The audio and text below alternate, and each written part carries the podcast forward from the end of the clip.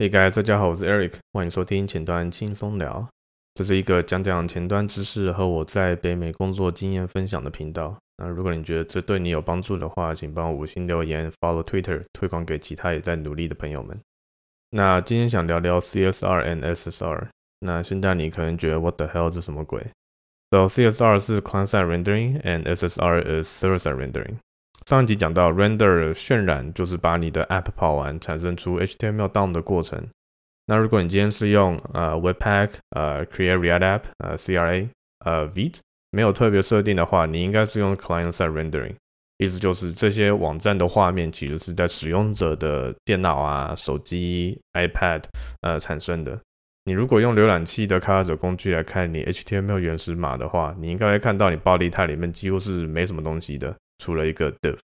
那你的比如说 React 或 Vue App 它跑起来之后，它会决定你的这个 route 这个 path 要跑什么页面什么 component， 那最后都会挂在这个 div 上面。那这一系列流程呢，都是在浏览器上面执行的。那 C S R 有几点好处，你的 project setup 会很简单，网络上有很多 project 的模板，甚至 Webpack 或 Vite 都有自己的模板，你只要 git clone git fork 你基本上就可以开始开发了。那 deployment 也很简单，你也不用一个 server， 你几乎只要把这些写好的 H T M L、C S S、JavaScript 放在某个资料夹里面，或是比如说 A W S 的 S three bucket， 设定好所有的 request 都绕到你的 root H T M L 档，那剩下你的 JavaScript framework 就会处理好了。那刚才提了，其实你没有 server， 所以维护上应该相对简单又便宜。那我这边讲一下，你我说的 server 是说你没有一个 web app 的 server， 你可能但你可能会有REST A P I 的或是 GraphQL server， 那个不在我们讨论范围，我是说你的 Web App 本身没有一个 server。 那最后一点，你可以做一个 P W A Progressive Web App， 你可以做离线的，就像手机的 App 一样，有需求的话你的 S P A 也可以这么做。那坏处是在没有 Cache 的情况下，你的网页可能会挺慢的，因为像上一集讲的 Render 的过程，你的 Browser 要经过一系列的过程，你要下载 H T M L、C S S、JavaScript， parse 完 execute 完才会开始跑，然后才会给你看当前画网页的画面。那 S E O 效果基本上不太好，你可以说没有，因为搜索引擎有各自的爬虫，有 Google 有自己的， Microsoft Bing 有自己的，那这些 web crawler 会去爬网站的资料，这些资料会从你的 head tag 或是从你的 body tag 去抓那个 content 出来。那目前除了 Google 以外都看不懂 JavaScript， 意思是 Google 跑去抓你的网站资料的时候，它是真的会去跑你的 JavaScript 的，所以就算你这个 S P A 它也看得到资料，但其他的就是看不懂，所以其他的就是看到你那个就是空的，它觉得这里没有东西，但其实有很多东西。所以你的 App 如果是当做内部工具或是 Dashboard 或是比较功能导向不需要 S E O 的话，那可能 Client-side rendering 就足够了。那之后有为了Client-side rendering 的 S P A 来做 S E O 的方案，那就是 pre-rendering。 那以前很多啦，现在我不知道，很多 SaaS 服务在做这个，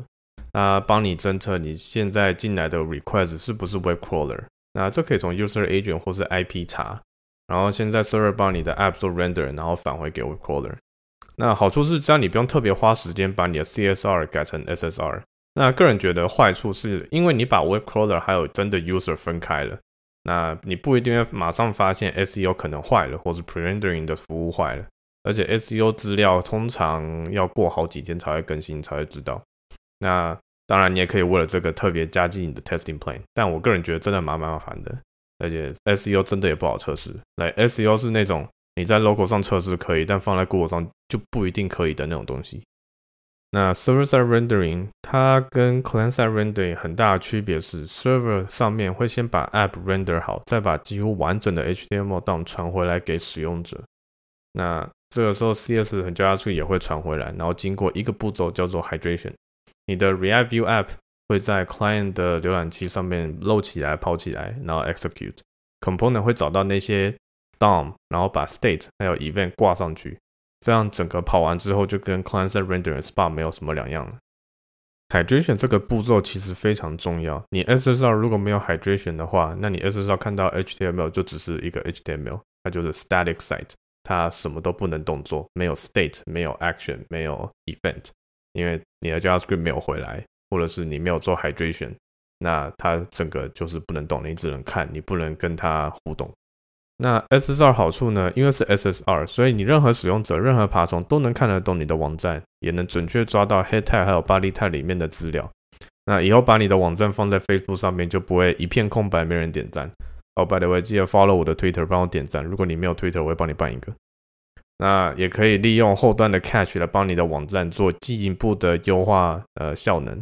那假设你的 app 比较重读取，比如、呃、heavy on read 的话，那你也可能是 blog 或是电商，这种资料不一定会一直变的，那你可以考虑帮你的网站在 server 上面，比如用 Redis cache 或是 C D N 来帮你 cache。 那坏处呢，开发上要更加小心，因为你写的 code 可能会在 server 上面跑，而且你一不小心你可能就会把使用者资料流出去了，所以通常都会是希望呃，这是 stateless server， 也就是 server 其实不知道 request 进来的是谁。 like 我以前遇到最好笑的 bug 是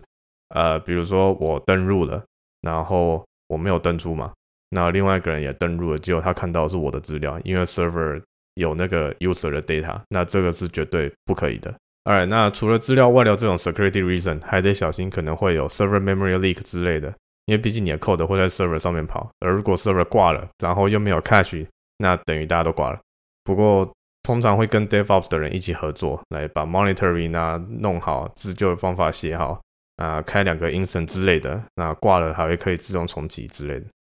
那同样的，因为接下来你多了一个环境，就是你的 server， 那开发过程可能会稍微繁琐一点，得确定这个 component 要不要在 server 上面跑啊，或者是 server 有没有这个 A P I 啊。最直接的就是你的 server 不会有 window 或是 document， 因为这是 browser 的 A P I， 如果你没有做特殊处理的话，那会直接 crash， 而当你的公司每秒十万上下的时候，那是很恐怖的。那现在其实每个框架都有自己的 S S R 方案，而且还可以说现今啊 S S R 还蛮盛行的。那每个 framework 有自己的，比如说 Angular Universal， 那 Vue 有 Next， 呃 Vue 也可以自己手写，那 React 当然也可以自己手写，不过也有 Next， 然后 Remix， 然后 Svelte Kit 之类的。那 S S R 另外一种模式呢叫 Static Site Generator S S G， 那就比较偏我们以前一开始还在学习怎么写前端的时候，呃，我们会开一堆 H T M L 做不同的页面，然后互相 link 来 link 去的。那 S S G 就是 build 的时候它会生成一堆的 H T M L。 那这好处呢就是和 C S R 很像，它不需要传统上的 server， 你只需要一个 S three bucket 就好了，而且这些都是完整编译好的 H T M L， 所以 S E O 也不是问题。那很多人的 blog 通常都会用这形式来 build， 因为毕竟你不会一直更新。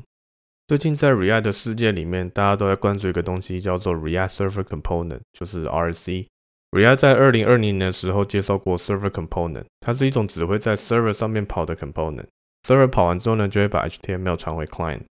去年开始在 Next.js 上面开始做测试，然后今年的 十三点四 版本中正式成为 Stable A P I， 所以大家可以开始在 Production 上面使用。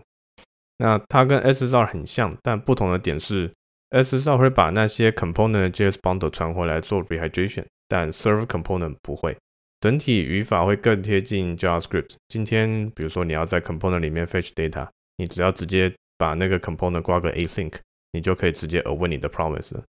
那有些限制，比如说各种的 hook 不能用，呃 context state effect 之类的 reactive 功能的 hook 都不能用。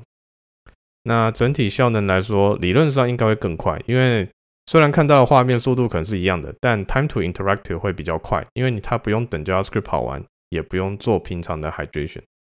那目前 Next.js 有非常好的 R S C 支持，也有很好的 migration plan， 而且很多人也开始在尝试呃 migrate 了。那跟任何东西一样，任何技术一样，不是新的东西出来就一定要用， only use it when it makes sense， 然后所以如果你觉得这项技术可以帮你的 project 带来好的影响，可以帮助你解决某个问题，而且也了解使用这个技术可能会带来的风险，那当然你可以用。那这边的 Junior 和 Senior 的差别就是 Senior 以上的就会去想说为何要用这个 library， 为什么要用这技术，那用了你们 project 要怎么改之类的。对，这感觉以后可以开一集。那如果你觉得今天这有帮助到你的话，请帮我五星留言 follow Twitter， 然后推广给其他也正在努力的朋友们。那我们下次见。